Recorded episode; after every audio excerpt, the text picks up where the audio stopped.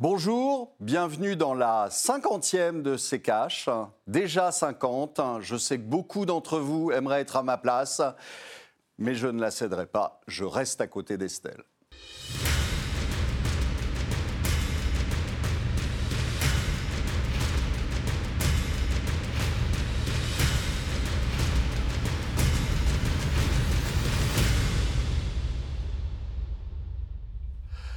Bonjour, aujourd'hui nous allons vous parler du titre Tesla et des implications que ça peut avoir sur la bourse en général. Bonjour Estelle. Bonjour Olivier, bonjour à tous. Bienvenue dans ce 50e épisode de SC Déjà 50 numéros, Olivier Eh oui, 50 numéros, ce que je vous disais. Beaucoup vont regretter de ne pas être à ma place, mais je ne la céderai pour rien au monde.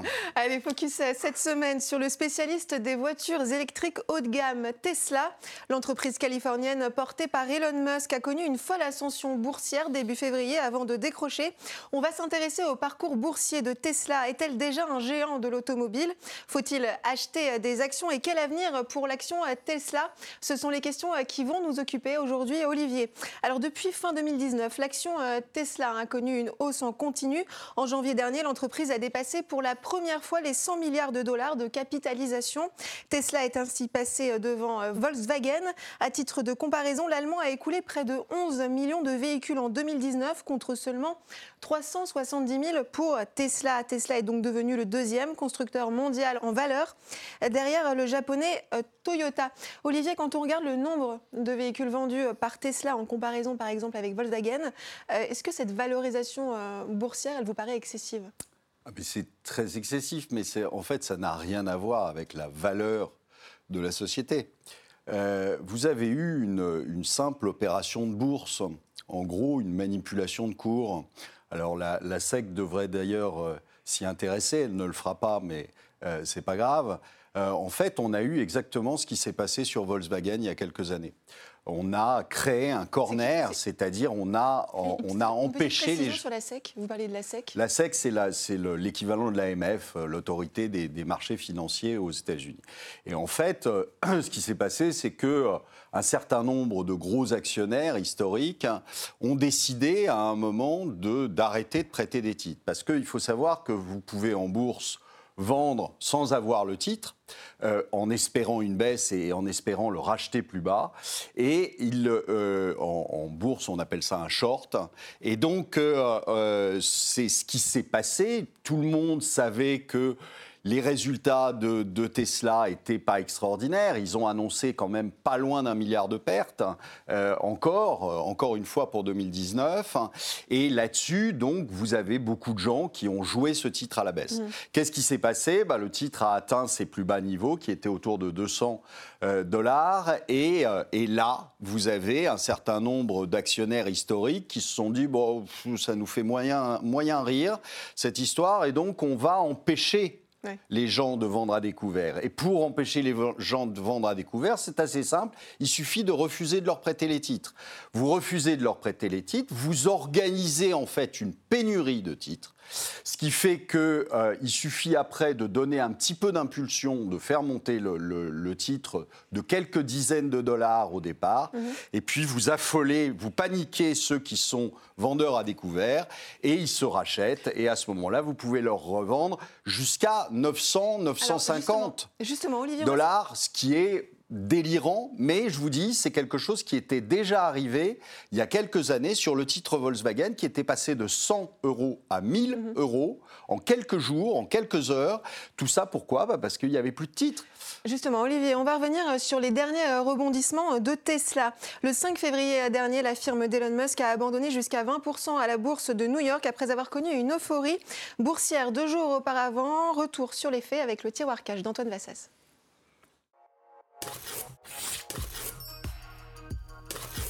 Mais que se passe-t-il avec Tesla? Début février, le constructeur automobile a connu des fluctuations de sa valeur boursière assez inhabituelles. Remontons le fil de l'histoire. Le 3 février dernier, l'action qui était en constante augmentation depuis fin 2019 fait un énorme bond en avant de 20%. Le 4 février, un autre bond en avant de 14%.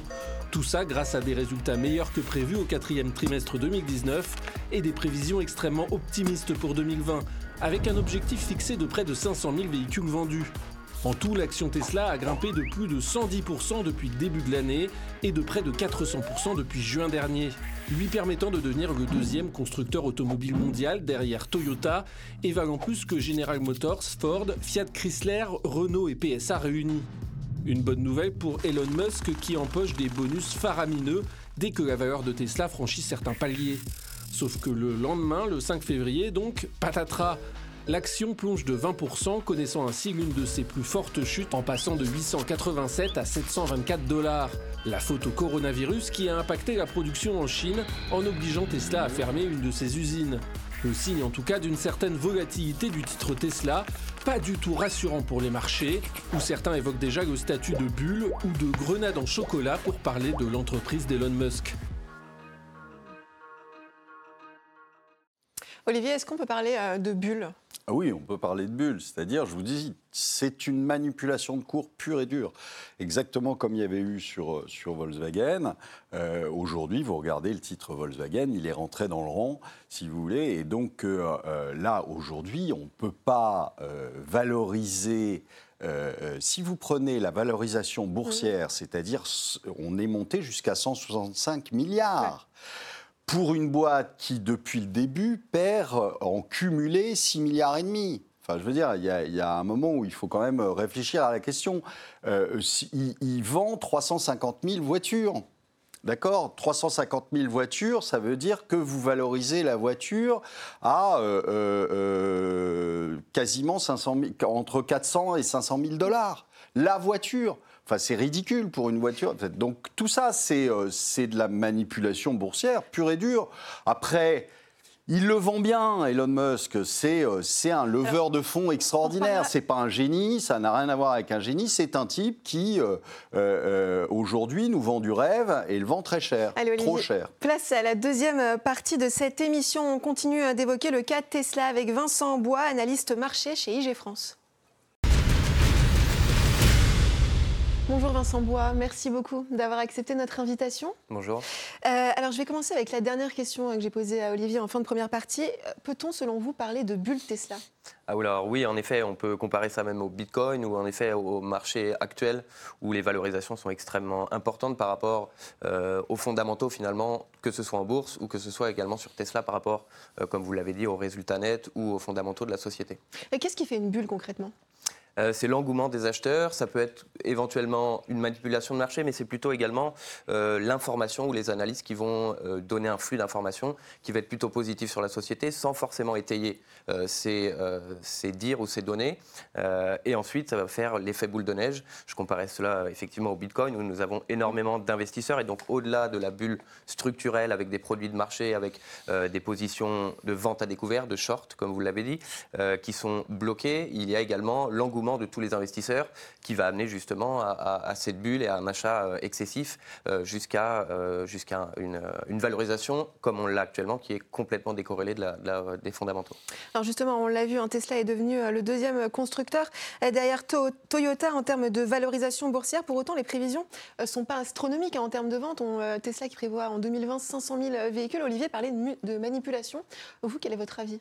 Euh, je vois plus, au-delà de la manipulation, je parlerais plus justement d'engouement et euh, d'engouement qui pourrait s'arrêter assez rapidement euh, sur, sur cet effet d'achat. De, qui est plutôt euh, dirigé par l'analyse et euh, ce qu'on peut lire dans les, dans les marchés actuellement euh, sur des perspectives, au-delà des perspectives de Tesla, qui sont effectivement un peu légères par rapport à ce qu'on voit aujourd'hui. 500 000 véhicules pour l'année prochaine, on a 360 000. L'augmentation n'est pas excessive.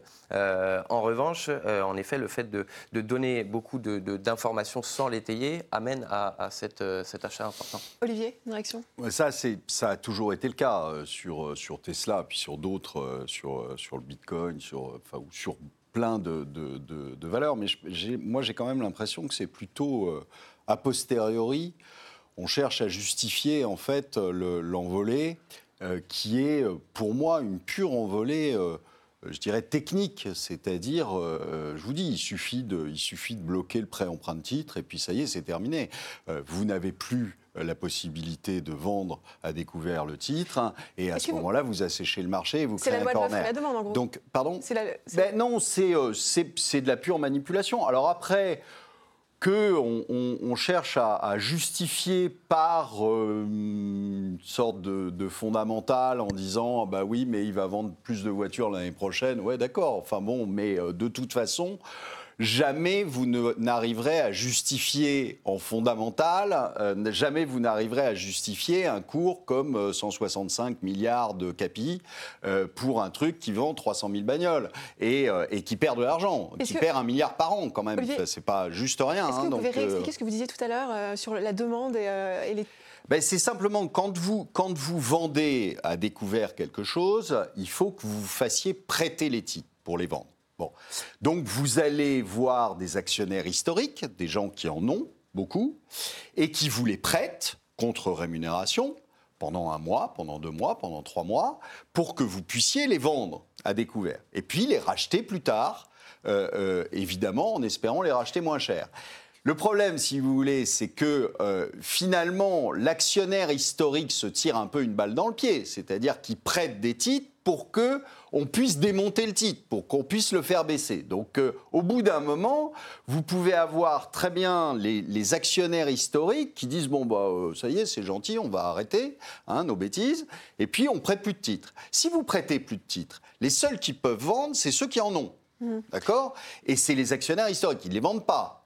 Et vous, avez, et vous avez tous les gens qui sont vendeurs à découvert parce qu'ils savent que de toute façon les résultats sont pourris et qu'il n'arrivera jamais à, avoir euh, des résultats qui justifient ces cours-là, eh bien il suffit que vous en achetiez quelques, quelques dizaines de milliers sur le, marché, vous faites monter le titre, à ce moment-là vous avez les vendeurs à découvert qui paniquent, qui se rachètent, et, et là vous avez des acheteurs personne en face, aucun vendeur.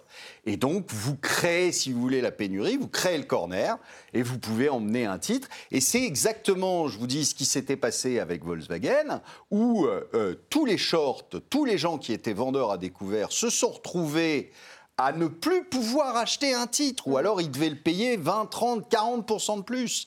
Et donc, euh, vous aviez eu ce, ce titre qui avait démarré sur aucune information, si vous voulez. Vous étiez passé de 100 à 1000 et vous êtes redescendu à 100 quelques, quelques mois plus tard, une fois qu'on a fait le, tri entre euh, euh, les absurdités euh, du jour. Voilà. Mais... D'accord, Vincent Bois, c'est ce qui se passe Je ne serais pas aussi vindicatif sur le, fait qu'il y ait une manipulation. C'est vrai que certaines personnes utilisent cette montée et cet engouement pour les investisseurs pour profiter justement d'une hausse plus importante, notamment les, les, investisseurs qui ont déjà des actions ou qui les vendent à découvert, en effet. mais la bourse reste le reflet des profits mhm. futurs. et au-delà des sociétés, et au-delà en tout cas de, des voitures en elles-mêmes. Euh, il y a la technologie du logiciel qui est à l'intérieur et il y a également euh, les batteries qui peuvent être vendues ou la technologie qui peuvent être vendues à d'autres personnes.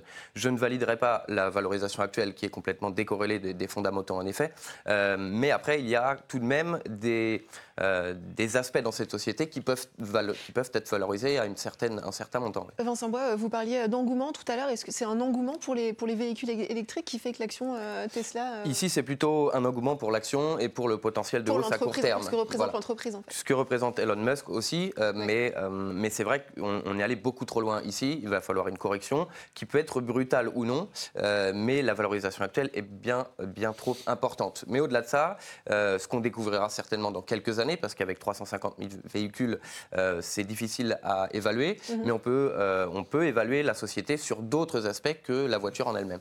Alors messieurs, on va marquer une courte pause, on revient dans un instant.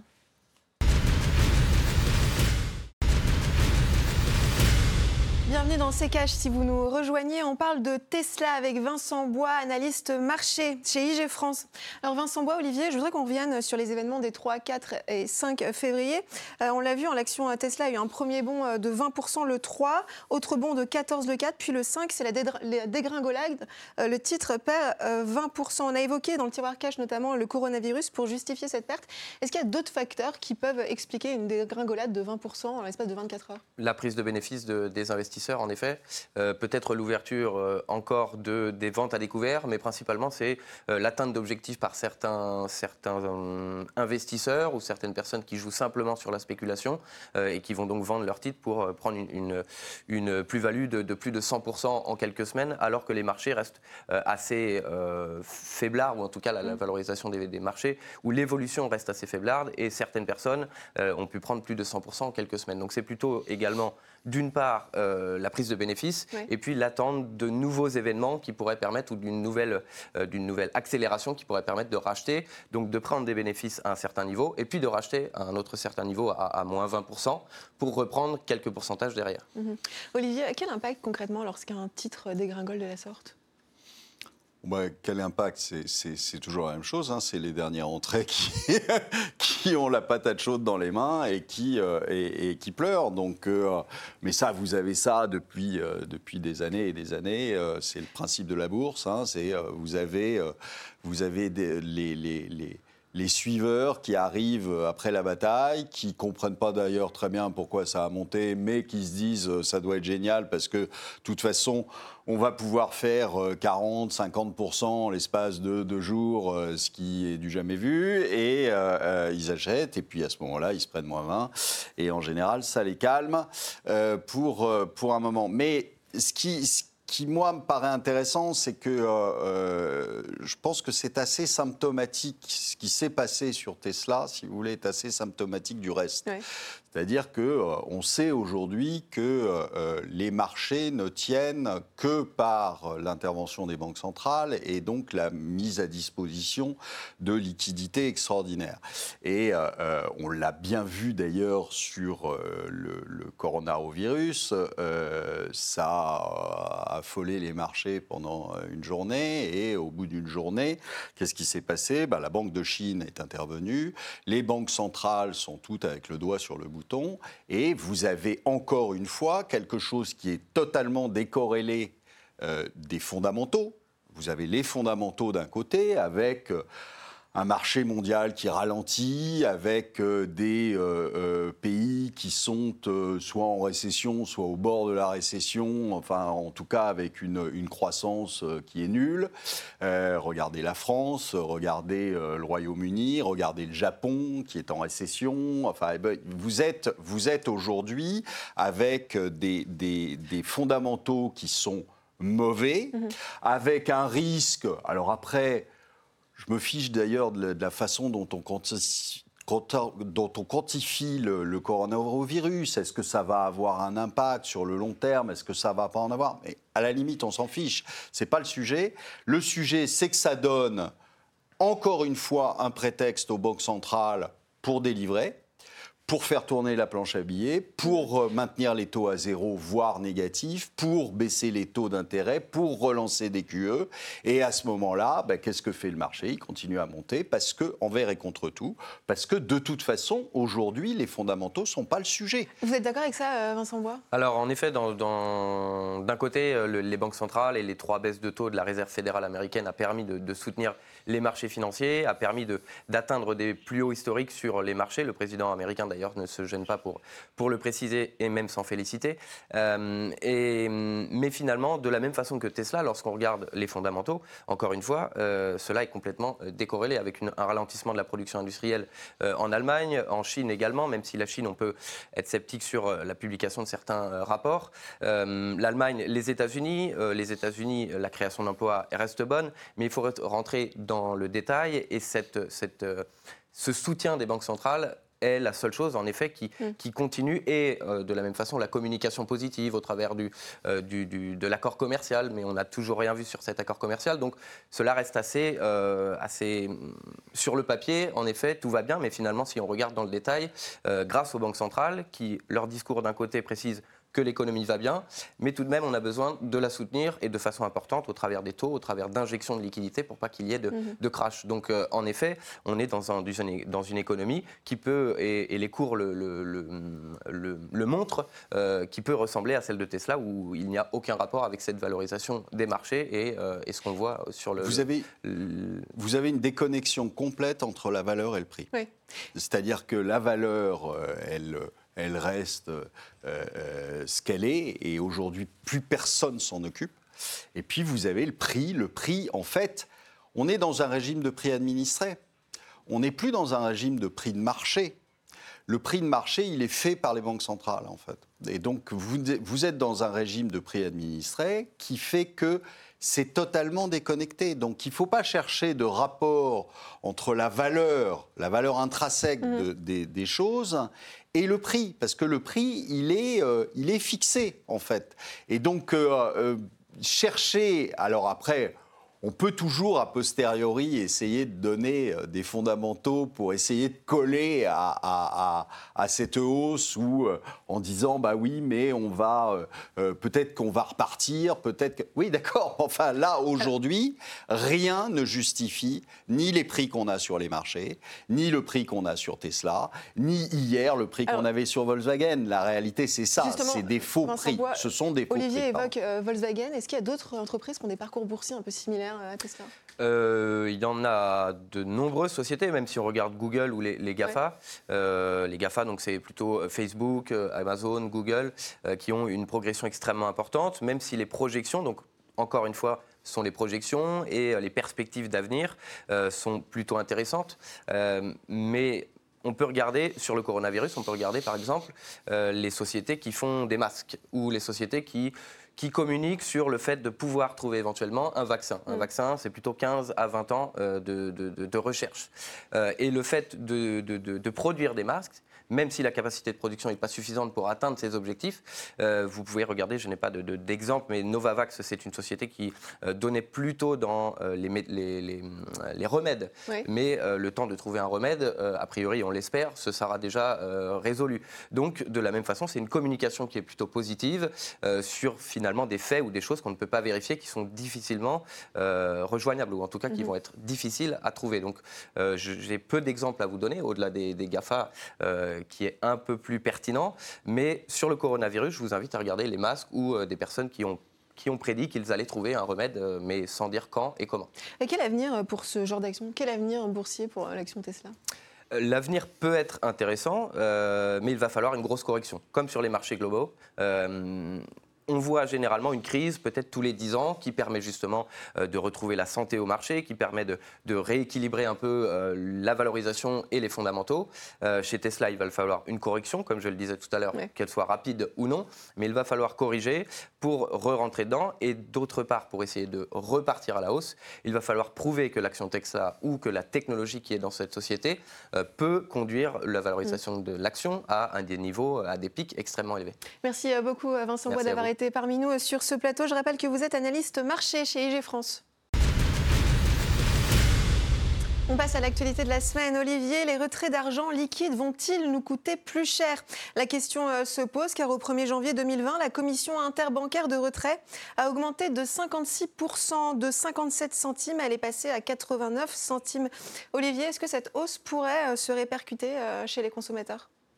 Ah bah, Elle va se répercuter chez les consommateurs, mais c'est le on est dans le, processus qui consiste à supprimer le cash. On a fait une émission là-dessus il, y a quelques, mois. C'est une mesure euh, anti-cash selon vous? C'est une mesure anti-cash. Petit à petit, ils vont supprimer euh, euh, parce que le, le but du jeu, c'est de contrôler vos vies. À part si vous n'avez pas encore compris ça, euh, le gouvernement, les autorités veulent absolument tout savoir de vous et tout contrôler. Donc, euh, une fois que le cash aura disparu, alors sous des prétextes qui peuvent être les, coûts induits pour les banques, euh, qui peuvent être le terrorisme, le blanchiment, etc. Mm. Euh, bien sûr, parce qu'il faut euh, quand même des, millions et des millions de dollars pour, prendre une camionnette et foncer dans la foule. Ça, c'est sûr que c'est. C'est pour enrayer ce genre de. C'est pour enrayer le blanchiment. Le, Non, non, c'est pas pour enrayer le blanchiment. Ça, c'est le prétexte. Le blanchiment, c'est pas pour enrayer le blanchiment, c'est simplement pour contrôler vos vies. Et donc, une fois que euh, euh, vous aurez tout à disposition des banques, parce que vous paierez avec votre téléphone, parce que vous, vous ne pourrez plus payer que par votre téléphone, votre carte bleue, et que vous n'aurez absolument plus de cash, vous n'aurez absolument plus aucun secret. C'est-à-dire que on saura ce que vous mangez, ce que vous fumez, ce que vous buvez, ce que, comment vous passez vos vacances, si vous faites du sport, si vous en faites pas, etc. Et croyez-moi, ces fichiers-là seront revendus à qui de droit et vous aurez votre assureur qui vous dira ah ben non moi je vous assure pas monsieur parce que vous mangez trop gras ou vous fumez ou etc. Ou alors je vous mets une prime démentielle. C'est ça qui, qui nous attend. Euh, sauf que les gens sont ravis parce que c'est vrai que c'est pratique de payer sans contact avec sa carte bleue et que c'est facile et que euh, tout le monde est content. Sauf qu'il y, euh, y, a des conséquences. L'avenir nous le dira. Je vous rappelle qu'à ce sujet, vous pouvez retrouver notre émission hein, sur la possible disparition de l'argent liquide sur rtfrance.tv. On passe au débrief des commentaires. Et avant euh, de refermer euh, cette émission, comme à chaque fois, Olivier Delamarche débriefe vos commentaires. La semaine dernière, l'émission était consacrée au pétrole et plus particulièrement au pétrole de schiste américain. Voici les commentaires sélectionnés. Celui de Flash. Non, ce n'est pas parce que le pétrole est consommable qu'il est épuisable, mais parce que c'est un stock comme le charbon ou l'uranium, à la différence de la lumière, du soleil, du vent, de la houle, du courant, des rivières, qui sont des flux.